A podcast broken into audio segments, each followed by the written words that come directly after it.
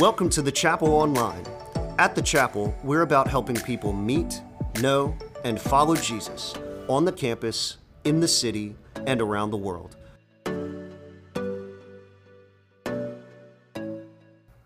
Well, good morning, everybody. My name is Abram Ebersohn. I'm the sending director here at the chapel. And when Dave asked to raise your hand uh, if you were a part of the college ministry, um, that was me. That was my wife. We came to LSU back in 2010. Uh, we were already believers, but the Lord used the chapel through the refuge to transform our lives in an amazing way. And one of the things He did through that ministry was give us faithful men and women who taught us how to read His book and how to study His book. And so I just want to say thank you, um, a special thank you to you guys at Siegen um, for just your prayers for the college ministry, for uh, just supporting that college ministry for all these years. It truly is an amazing ministry that has changed so many lives, is continuing to change so many lives, but not just that, but is actually changing and impacting the world as a whole as we continue to send people bringing the gospel to the nations. Uh, if you were with us last week, we started a sermon series called The Bible Is. And that's exactly what we are looking at. The Bible is. Last week we covered the Bible is revelation from God. Right? So Steve talked about a book by Francis Schaeffer that was called God is Real and He is Not Silent. Just saying that God truly does exist, but not only does He exist, He has actually spoken and communicated, and He has done that through His Word, the Bible. And he reveals himself to us through the Bible. And he's done this in a pretty beautiful way where he is the ultimate author of this book, but he has also invited people into that process, right? And we saw in Second Peter how it says that the Holy Spirit carried along those authors as they were writing down. So there's a huge mystery in how this book was actually written, but it's this beautiful process that God used. And now we have his revelation to us. But not just that, God has actually done something pretty incredible. In his revelation, he has actually made it one coherent, unified story. So from Genesis to Revelation, beginning to end, there is one unified story within the Bible.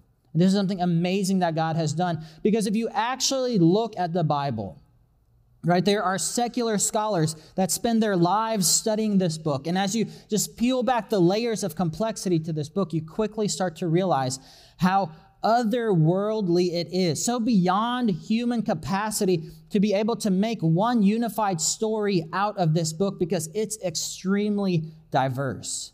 Right? There are over 35 authors that contributed to this. This happened on three different continents in three different languages right? And all the authors had all sorts of different backgrounds from shepherds to kings, a doctor, scribes, scholars, right? All sorts of people contributed to this. And it happened over 2,000 years, a span of 2,000 years where these documents were written, right? And there is, if you actually look at that, that is insane. Because there is no other book like this. And for this book to have one unified story truly is otherworldly. It is outside of the human capacity to be able to do that. And so that's what we're going to be looking at today. The Bible is one story. And so before we jump into that, uh, I just want to spend a minute to pray for a family. So, Cam and Tricia Smith, if y'all don't mind standing up in the back. If, if everyone could just look at them, can y'all just wave real quick? So, that is Cam, Tricia, Eli, and Joe. Um, they are some of our best friends, me and my wife Helen, they're some of our best friends. But as you guys know, we are a sending church, which means we are sending people all over the world to unreached, unengaged language groups. And so they were commissioned by the chapel over five years ago. Uh, they have spent some time living in another country. They did their first term, they completed it. Uh, they learned the first language, they started a business, and they have just completed their stateside assignment, which has been an eight month process of trying to rest, trying to prepare for this next season of life. And at the end of this month, they are heading back uh, overseas. And this time, they are actually moving to a group They have a language group selected. Their next task is to learn that language, to understand that culture, and ultimately to leave behind a church in a group that has never had the church and will not have a church, will not have the gospel unless someone brings it to them. So uh, they are some of our best friends, and I just want to spend a couple of minutes praying for them. So if you would just join me in prayer, uh, y'all can remain standing. Father, we thank you for this family. Lord, we thank you ultimately for the work you've done in their hearts to save them, Lord, to bring them to you, and God, to, to raise them up, to sanctify them, and then to send them out through the chapel. Father, I pray that as they go back, that you would give us wisdom on how to love them well, how to support them well. And God, I pray you would just go before them. Lord, just prepare their steps, just every step of the way on this journey.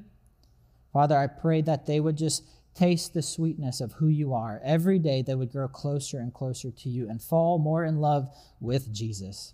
And so, Father, I pray uh, just to, that you would give them wisdom, give them insight. Lord, strengthen them, give them sweet time in your word as they go. Lord, and we thank you for Eli and Joe. They're some of my kids' best friends. Uh, what a privilege it is to see them and just the smiles on their faces. So help them with homeschooling uh, as they continue to do that. And we just pray your blessings over this family. It's in your son's name that we pray. Amen. So we are going to pick up um, where we were, the story of Scripture. All right, so God has revealed to us that Scripture is one big unified story. We're going to look exactly at that. And like any sermon, a good place to start um, is what does Jesus say about that? Right. So if I'm going to be preaching on forgiveness, if I'm going to be preaching on joy, right? Something like that. A great place to start is well, what does Jesus say about joy? What does Jesus say, right, about forgiveness? Well, thankfully for me and for all of us, Jesus actually has a wonderfully clear one sentence summary of what the story of Scripture is. So if you would go ahead, grab your Bibles, and turn to Luke chapter 24. Luke chapter 24, verse 42. And just to paint uh, the picture of where we are, to give some context, this is the last chapter in the Gospel of Luke. And so at this point, Jesus has done his ministry, he has lived his life, he has been crucified, and he is actually raised from the dead. And this is before the ascension, and Jesus is doing something miraculous. He is going around appearing to his disciples, and ultimately, he's helping them. Because at this point, they're extremely confused that why would the Messiah, the promised one, have to die, especially die on a cross? And so they're just kind of in a state of confusion. Um, I'm sure they are very depressed. The one they have come to believe to be the Savior, the Messiah, has died. But Jesus does something amazing. His disciples are actually gathered in a room. It's the 11 and the others. Um, the road to Emmaus just happened. And so they're hearing all about that. And Jesus appears to them. And it, uh, I, I, read it and it's hilarious because Jesus appears to him and he proves that he is actually there in the flesh. He shows them the holes in his hands, the holes in his feet, and they start to realize, oh my gosh, this is actually Jesus. He has resurrected and he is here. But then Jesus takes it one step further and he asks them for some fish. And I always laugh because I think Jesus would have fit in great in Louisiana. And they give him a piece of broiled fish. Here would have been some fried fish. But it's just amazing to see that Jesus is there with his disciples. And so pick up with me on verse 42, chapter 24, verse 42. They give him a piece of broiled fish, and he took it and ate it in their presence. He said to them, This is what I told you while I was still with you. Right? So Jesus is reminding them of the three years of ministry he had with them. This is what I taught you. Right, so Jesus is about to share with them the big picture story of Scripture, which is going to clarify all of their confusion, right? It's all about to make sense to them. Right? This is what I told you while I was still with you. Everything must be fulfilled that is written about me in the law of Moses, the prophets, and the Psalms. This was a way of saying the whole Bible. And at that time, it was the Old Testament. So Jesus basically saying the whole Old Testament is fulfilled in me. Right? And he says this, where it says this it says, Then he opened their minds so that they could understand the scriptures. Again, Jesus helping his disciples to understand the big picture story of Scripture. He opens their minds, and Jesus says this This is what is written. And this is the summary statement of the Old Testament, right? The Messiah will suffer and rise from the dead, and on that third day, will, will rise from the dead on the third day, and repentance for the forgiveness of sins will be preached in his name to all nations beginning in Jerusalem. Right? So this is Jesus' summary statement of the Bible. And this is exactly where we are, what we're going to look at. And not only that, we know that Jesus actually took his disciples through the Bible, right? As he opened their eyes to see, he led them all throughout the Bible, right? For them, probably Genesis to Malachi. Old Testament, walking through the Old Testament, showing them how this summary statement is true all throughout Scripture. This is the story of Scripture, and that's exactly what we are going to be doing today, except we have 30 minutes to do so. So buckle up. Uh, better listen fast because we have a lot to cover. But before we jump into it, we're going to go back to Genesis. But before we do that, there's just one thing I want to highlight about Jesus' summary statement. His summary statement really has two parts to it, right? It has two parts to it. You can't separate the two parts, but there are two parts to it. Uh, the first is that the Messiah will suffer and rise from the dead on the third day. Right? That's the gospel. I'm just going to put a label to that that's going to help us trace this theme throughout Scripture. And the label for that is the promise. So we're going to be looking at how the promise is traced all throughout Scripture. And then the second part is that repentance for the forgiveness of sins will be preached in his name to all nations. Right? Repentance for the forgiveness of sins will be preached in his name to all nations. That we're going to call the plan. So, in Jesus' summary of the Bible, we see the promise and we see the plan. And we're about to trace that from Genesis all the way through to Revelation. Okay? So starting in the very beginning, Genesis 1 28. So at this point, the God of the universe, right? He's created the universe, he's spoken it into existence. He's created land, he's created sky, sea, he's filled it with animals. He looks at everything he's created and he said, It is good. Then he creates man in his own image and he says, Man is very good, right? Man is good, good, doubly good. And God creates Adam, he creates Eve, and God has this, this amazing moment with them Genesis 1:28 says this. It says God blessed them and said to them, Right here we see God establishing his plan. So as we go through these stories, we're going to be looking at the plan and the promise. Here we see the plan established. God said, Be fruitful and increase in number, fill the earth and subdue it. So at this point, right, God creates man and woman and he just blesses them. And, and what have they done to receive his blessing? Right? What have they done to earn his blessing at this point? Right? Nothing.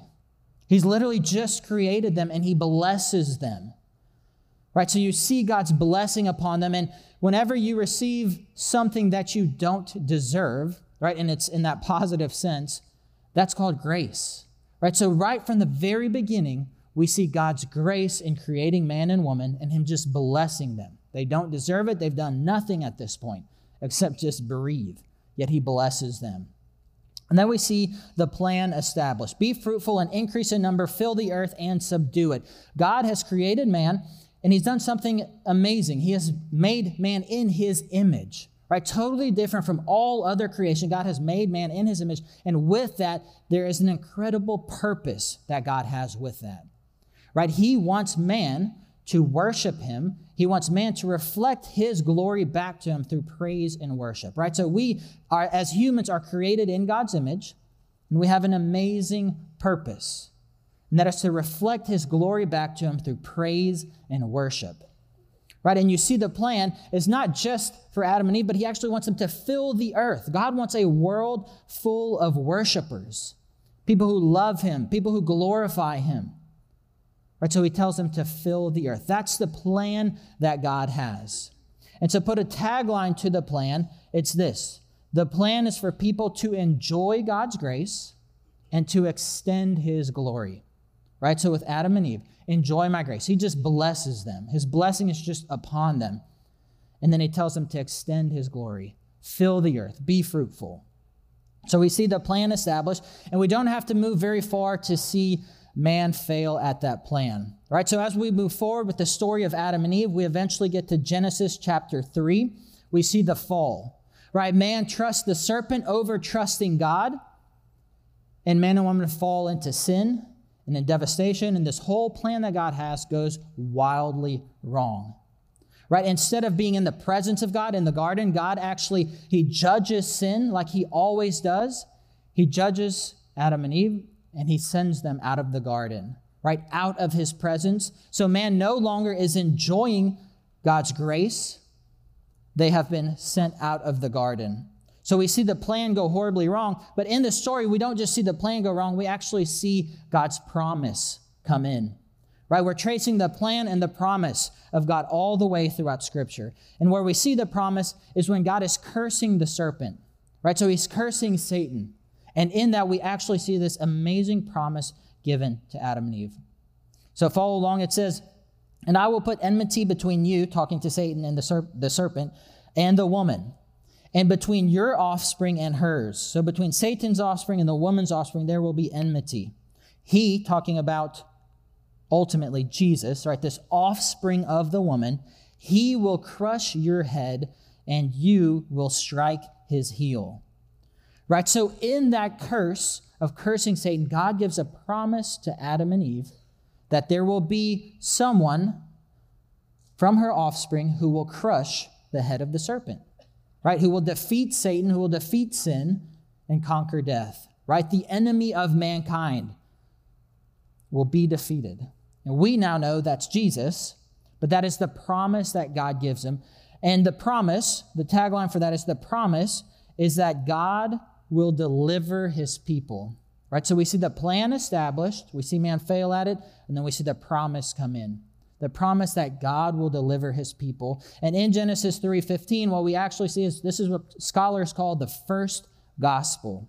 Right, this is the first time that we see the gospel in Scripture. Is this promise of this snake crusher to come.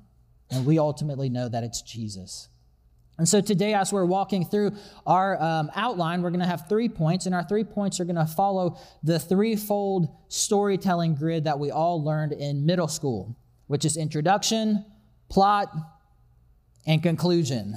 Okay, so we have the introduction, and this is it. The introduction reveals God's plan and promise. Right? So in the very first three chapters of Genesis, we see the introduction. We see God revealing his plan for humanity to fill the earth and for his glory to fill the earth. And we see the promise. Man fails, but God provides a promise to deliver his people. Right? So as we fast forward, um, we need to pick up the pace to get through the whole Bible. Right? So the story continues, and we eventually get to Noah and the flood right? So Adam and Eve, they had Cain and Abel. Cain kills Abel. So brother kills brother. And we just see humanity fall into sin and continue to spiral deeper and deeper and deeper into sin, ultimately to the point where God honestly regrets making humanity and wants to start over. Right? Scripture actually says that the earth is full of violence. Right? So at this point, how opposite is that compared to God's original plan? right? He wants his worshipers to fill the earth, but instead, we have filled the earth with violence, right? So, God, again, he always judges sin, and so he goes down and he's going to judge sin. And so he is going to flood the earth, right? He's going to wipe out humanity. And you see the plan kind of playing out in that, but you also see a promise within this story. And that's pro- the promise that God gives Noah, right? He goes down to Noah and he tells him to build an ark for Noah and his family. Right? So God, again, provides the promise of deliverance for his people. So Noah and his family eventually build the ark, and the rain comes, the flood comes, but Noah and his family are safe in the ark. Right? So everyone else perishes, but God has saved humanity, has provided deliverance through Noah and the ark.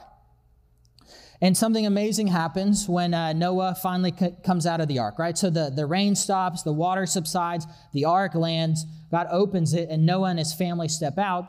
And if you look at Genesis uh, 9 1, you actually hear something that should sound very familiar, right? It says, Then God blessed Noah and his sons, saying to them, Be fruitful and increase in number and fill the earth.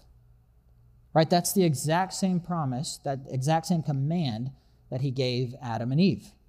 He blesses them, and then he tells them to be fruitful and increase in number and fill the earth. Right? Going back to that original plan of wanting worshipers, wanting his image bearers to be all, filling the world, worshiping him, glorifying him, praising him. Right? And as you fast forward to the next story in Scripture, you come to the Tower of Babel. Right? And this is in Genesis 11 4, and listen to what this says. Then they said, Come, this is humanity, come, let us build ourselves a city with a tower that reaches to the heavens, so that we may make a name for ourselves. Otherwise, we will be scattered over the face of the earth. Right? Again, man is in complete, utter disobedience to God's plan. They are not filling the earth, they are not worshiping him. Instead, they have built a city and a tower in this city so that they will not scatter and fill the earth. And they're building it to glorify their own names. So they're trying to rob God's glory and not scatter.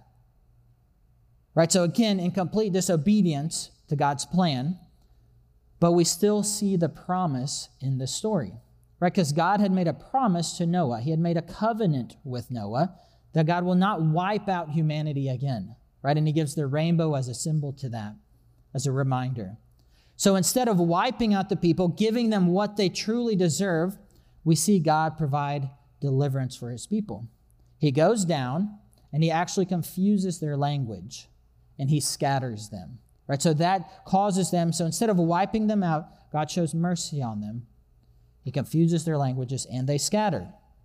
And so the story goes on, and the next uh, big moment that we get to is the story of Abraham. Right? So at this point, the pattern has become pretty clear. Right? God has a plan. Humanity fails at that plan. God provides deliverance. Humanity, God has a plan. Humanity fails at that plan. God provides deliverance. And that's a pattern we are going to continue to see unfold in these stories. So the next one is the story of Abraham. Right? So at this point, God has filled the earth. People have been scattered, but the issue is they aren't worshiping him. Right? And they formed into all these different nations because they're speaking different languages. And so God makes a plan. He's going to pick one man, and through his family, he is going to move that ultimate, that plan, and that promise. So the Lord is going to move his promise through this man. So he takes this man, he takes his family, and eventually he's going to make a nation out of them. A nation that is going to be a blessing to all nations. So listen to what this says in Genesis 12, 1 through 3. And at this point, um, Abraham was not worshiping God, right? So God comes to Abraham and he reveals himself to him. Genesis 12, 1 through 3 says this The Lord said to Abram, Go from your country, your people, and your father's household to the land I will show you. And, and just as I read this next part, I want you to just think about um, the plan and the promise. See if you can, can hear it in this. Right? So, verse 2, it says, I will make you into a great nation, and I will bless you. I will make your name great, and you will be a blessing. I will bless those who bless you, and whoever curses you, I will curse, and all peoples on earth will be blessed through you. Right, so this story of Abraham truly is a hinge moment within all of Scripture, right? Because God comes to Abram and he selects him and makes a nation out of his family, right? And God gives him these amazing promises I'm going to bless you. Again, you see God's plan playing out right? Enjoy my grace and extend my glory. He just blesses Abraham, right? He didn't deserve it, and God just blesses him and tells him that he is eventually going to be a blessing to all nations. And so you see the promise slowly starting to unfold and move through this man and his family. Right? And at this point, God is starting to make clear this idea of nations uh, that he wants his name to be praised through all nations, which is a theme that's going to continue. And you see the plan continuing to unfold. And at this point, when we look at the story of Abraham, um, what we know now is that it's actually the gospel. The promise is the gospel moving through him. This blessing to all nations is actually the, the, the gospel of Jesus Christ going to the nations. And we actually get this clarity from Galatians chapter 3, verse 8. This is Paul talking. He says, Scripture foresaw that God would justify the Gentiles by faith and announce the gospel in advance to Abraham. Right? So, in this whole blessing of Abraham and God telling him he will be a blessing to all nations, he's actually sharing the gospel, the gospel of Jesus, right? This promise that we see throughout Scripture is the gospel of Jesus. Right? And he says to Abraham, All nations will be blessed through you. Right? The promise of deliverance is the gospel of Jesus. Right? And so the story goes on, and then Abraham has Isaac, Isaac has Jacob, Jacob has Joseph right? And in all of that, you have all sorts of family dysfunction and family drama. Like if you think your family's dysfunctional, you have nothing on these guys. Like it is just a, a complete, utter just show of just dysfunction. And so they continue, and the Lord ultimately moves them, and they land in Egypt. Or Joseph is in Egypt, his brothers come, and they settle in Egypt. And again, you start to see the plan and the promise unfolding. So in Egypt, God has this nation now called the Israelites. And over hundreds of years, God allows them to multiply and to grow into this huge number, millions of them. Right? But then there's this Pharaoh. And Pharaoh sees this, and he actually enslaves the Israelites. And God sees that. And for 400 years, they're in slavery, but God still has a plan, God still has a promise. Right? So there are nations all over the world and he is starting to create a nation for himself, and this nation is going to be a blessing to those nations, but they're in slavery. So, what does God do?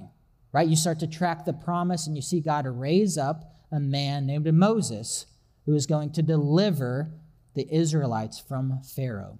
Right? And so you see this whole back and forth that happens with this whole drama of the Exodus of God telling Moses to go to the Pharaoh and to let his people go. And they keep going back and forth, back and forth. And God starts sending these plagues. And you get to the seventh plague. After the seventh plague, um, God actually gives us some insight into what's going on here. And that's Exodus chapter 9, 15 through 16. All right, so this is God speaking through Moses to Pharaoh. And he says, For by now I could have stretched out my hand and struck you and your people with a plague that would have wiped you off the earth, right? God could have just snapped his fingers and killed Pharaoh. But I have raised you up for this very purpose, that I might show you my power and that my name might be proclaimed in all the earth. Again, you see the plan. God has raised up Pharaoh so that when he does this insane miracle of sending the plagues, freeing this nation that's been enslaved. They, he parts the Red Sea. All of this is so that the nations will know that the God of Israel is the true God. And so you start to see the promise of God woven into the plan of God, all within this whole Exodus drama. And there's just one thing I, I need to point out about this, and that's the Passover. Right? So there's uh, this last plague is the angel of death is going to come through and kill all the firstborn within Egypt. Right? Pharaoh has been so stubborn and hard hearted that he has um, really forced this to happen. And so the Lord sends his judgment. But what he tells his people is to take a lamb and to sacrifice that lamb, and then to take the blood from that lamb and then to, to wipe it on the doorpost, right? So, so the lamb they've sacrificed, take the blood from that lamb, and then to wipe that on the doorpost. And what that will symbol, it'll symbol to the angel of death that that house has been covered. A lamb has been sacrificed in the place of that firstborn. And then the angel of death will pass over that household. Right? And this is a theme that we're going to come back to. I just needed to mention that. But God, again, provides deliverance for his people. And you see that with the lamb in Passover. Right? And so as we if we were if we had time, we'd continue to walk through the Old Testament and go through all sorts of stories that highlight that. But I have a slide here that just um, is a quick overview of the Old Testament, and these are just some of the verses throughout the rest of the Old Testament that highlights these same two themes being played out: God's promise and God's plan. right? For all nations to come and know him, right? He wants a world filled with worshipers. And just a quick example, right? We just walked through the book of Ruth, right? And so, so often it's easy to say, oh, it's this wonderful, like, love story. But again, if you step back, you look at the book of Ruth, again, you see the plan and the promise of God weaving itself through that story, right? You look at Ruth, who was outside, she was an outsider, a Moabite. She was not one of the Israelites. She is from another nation. She comes to enjoy the grace of God. Right? You see his, his glory extending to other nations, but not just that within the law, right? We love Boaz, he's the kinsman redeemer, but you actually see written within the law God's provision for his people, right? God's promise of deliverance. And Boaz is that for Ruth. But then at the end of it, you start to realize the lineage that's going on, right? So even through this small love story, you see the promise and plan of God working itself out, the bigger picture of Scripture, God continuing to weave those threads just throughout all of Scripture. Right? You see that in David and Goliath, Daniel in the lion's den, all of those. Right? So the plot, this is our second point for today, and it's this the plot reveals God's faithfulness, right? As we continue to read story after story after story, we see the plan, we see humanity fail, but we see God being faithful to provide a deliverer for his people, right? So, point number two is the plot reveals God's faithfulness, right? And so, as we continue through Judges, Kings, the prophets, right, we eventually, the Old Testament ends, and then you turn the page and you get to the New Testament right? And as the first page, the first thing you see within the New Testament is Matthew 1 1, where it starts to lay out the lineage, the genealogy of Jesus. And right there, it automatically links him back to Abraham, the son of Abraham. And in that, you see it linking all the way back to that promise and that covenant that God made with Abraham. Jesus is that. He is the one who is going to be a blessing to all nations. Right, and you trace that theme, and you get to the life of Jesus right? The three years of ministry, as we just uh, read earlier, like this is what he was trying to tell his disciples the whole time he was with them, but he needs to open their minds to understand the scriptures. They come to realize that, they make sense of everything. And then Jesus gives them the Great Commission to go and make disciples of all nations, right? So that theme continues, right? The plan of God, the promise of God. We actually now are very clear that Jesus Christ is the promise, He is the deliverer. We see that continue, that baton being passed from the first uh, disciples, the apostles being passed to the next generation and the next generation and the next generation, ultimately until that lands with us. Right? And as a church, we've made a commitment that we are going to be a sending church. We are going to have a focus on the nations.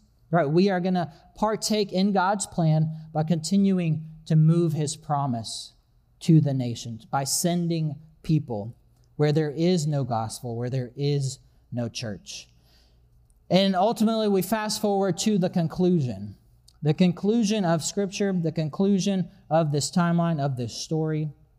And we get to Revelation, the last book in the Bible. We get to Revelation 5, 6 through, 6 through 9. And I'm just going to read this for us. It says, Then I saw a lamb Right, so remember when I talked about the Passover and how the lamb was the substitute for the firstborn? Even if you trace that further back to the story of Abraham and Isaac, where Abraham is going to sacrifice Isaac, again, God provides. You see that promise in God's provision to deliver his people. He delivers Isaac by giving a substitutionary lamb, and they sacrifice the lamb. You fast forward to the Exodus, you see the lamb, right? And you can fast forward all the way to John the Baptist when he first or when he sees Jesus and he says, The Lamb of God who takes away the sins of the world. Right? That promise, that promised lamb, the lamb who's going to be a substitute for humanity, right? That is who Jesus is. The promise has fully, is, is just, um, is just fulfilled within Jesus, right? It's all pointing to him. So that's the lamb that John sees. He says, Then I saw a lamb looking as if it had been slain. Right? The punishment for sin is death. Right? And Jesus is the substitute for that. So he dies in our place. Right? And it says, standing at the center of the throne, encircled by the four living creatures and the elders, the Lamb had seven horns and seven eyes, which are the seven spirits of God sent out into all the earth. He went and took the scroll from the right hand of him who sat on the throne. And when he had taken it, the four living creatures and the twenty four elders fell down before the Lamb. Each one had a harp, and they were holding golden bowls full of incense, which are the prayers of God's people. And they sang a new song, saying, Right, so I'm about to read the song, but again, I want you to think the fulfillment of the plan and the promise. And as I read this, just think about that the fulfillment of the plan and the promise in the Lamb of God. Right? You are worthy to take the scroll and to open its seals. Right? No one else is worthy to do that, only the Lamb of God. And it says, Because you were slain, and with your blood you purchased for God persons from every tribe and language and people and nation right? In these verses, right at the end, we see the fulfillment of God's plan and promise from the beginning of Genesis all the way to the end of Scripture in Revelation, fulfilled in Christ. So, our third point for today is that the conclusion reveals God's fulfillment, right? That Jesus is the fulfillment of that theme, right? As he tells his disciples, uh, this is what Scripture is about. Everything is pointing to me, everything is centered around me. I am the fulfillment of that promise that you were waiting for in my life, my death, my resurrection. Right? That is what all this is. This is the fulfillment of that. Jesus is the fulfillment of all of those prophecies. And there's just two quick takeaways for all of us within this I just want to point out because this is such a, a, a large scale, big picture of Scripture. How does this really apply to us? Well, the first is um, just as we look at Scripture, right, as we read the stories throughout Scripture, uh, we are not the hero, right? It's pretty evident that humanity is not the hero. But in our flesh, it's so easy for us to read ourselves into the story as the hero. Right? We take David and Goliath, for example, and we think that we are David. We're God's chosen one who's going to deliver everyone. We're going to conquer our giants. But that's so far from being true. We're just, we are the scared Israelites who can't fight Goliath. And then God, in his promise to deliver his people, provides someone in our place to do that. Right? The story of Moses. We are not Moses in the story. We are the ones who are enslaved so we're not enslaved to Pharaoh, we're enslaved to our sin. And we need a deliverer to deliver us. Right? Just like with Abraham, we are not Abraham. We are his neighbor who has no idea who God is. Right? Until we're told about him and brought into the family of Abraham. Right? So we are not the main character of this of the Bible story. We are not the hero, and we can't read that into scripture. We have to read ourselves as the ones who need deliverance from our sin. And then the second part, just the takeaway, is that uh, not only are we not the, the main character, the hero of Scripture, like we're not even the main character of our own story. Right? We're not even the hero of our own story. So I was with my uh, five year old son and we were reading a book. It's called The Little Pilgrim's Big Journey. Um, and in this, it's basically Pilgrim's Progress, but put in a kid format. And it's an amazing little book. And the main character is a guy named Christian, and we're reading through, and then we eventually get to a couple of pages where Christian isn't even mentioned, and it's all about the king of the celestial city. And so my son asked me, he's like, Well, Dad, what about Christian? And I just kind of nonchalantly said, Oh, well, um, it's really just, you know, it's about the king. And I didn't realize what I had said. And then it's like the light bulb went off in my mind, and like the scales fell off, and I realized, oh my gosh, like this story about Pilgrim's Progress about Christian, it's not even about him, it's ultimately about the king. And then I took that and applied it to my life of, oh my gosh, the story of Abram, of me, is not actually about me, it's ultimately about God. Right? I am made in his image, you are made in his image. At the end of the day, your story, my story, it's not about you and me. It's ultimately about our Creator, it's about God. And so, as we look throughout Scripture, we just need to be reminded of those things. Um, We are not the hero of Scripture. Uh, we are not even the hero of our own lives. Christ is the hero of Scripture. Christ is the hero of our lives. So please pray with me. Father, thank you for your word. Thank you for your revelation. Lord, where would we be without Scripture? God, you have chosen to reveal yourself to us through your words. You have spoken, right? And you have spoken through some human authors who have written this down. Father, we thank you for that. We thank you for the Bible. God, I pray that as we uh, look at the big picture of Scripture, or that you would help remind us. You remind us of the plan, you remind us of the promise. You would remind us that we continue to fail, right? Humanity as a whole, but us as individuals, we continue to fail time and time again. There is no way for us to fulfill your plan without your promise. Lord, we are in desperate need of your Son each and every day. So, Lord, I pray you would remind us of that. We are not the heroes, but Christ is the hero of the Bible and of our own stories. And we pray all this in his name. Amen.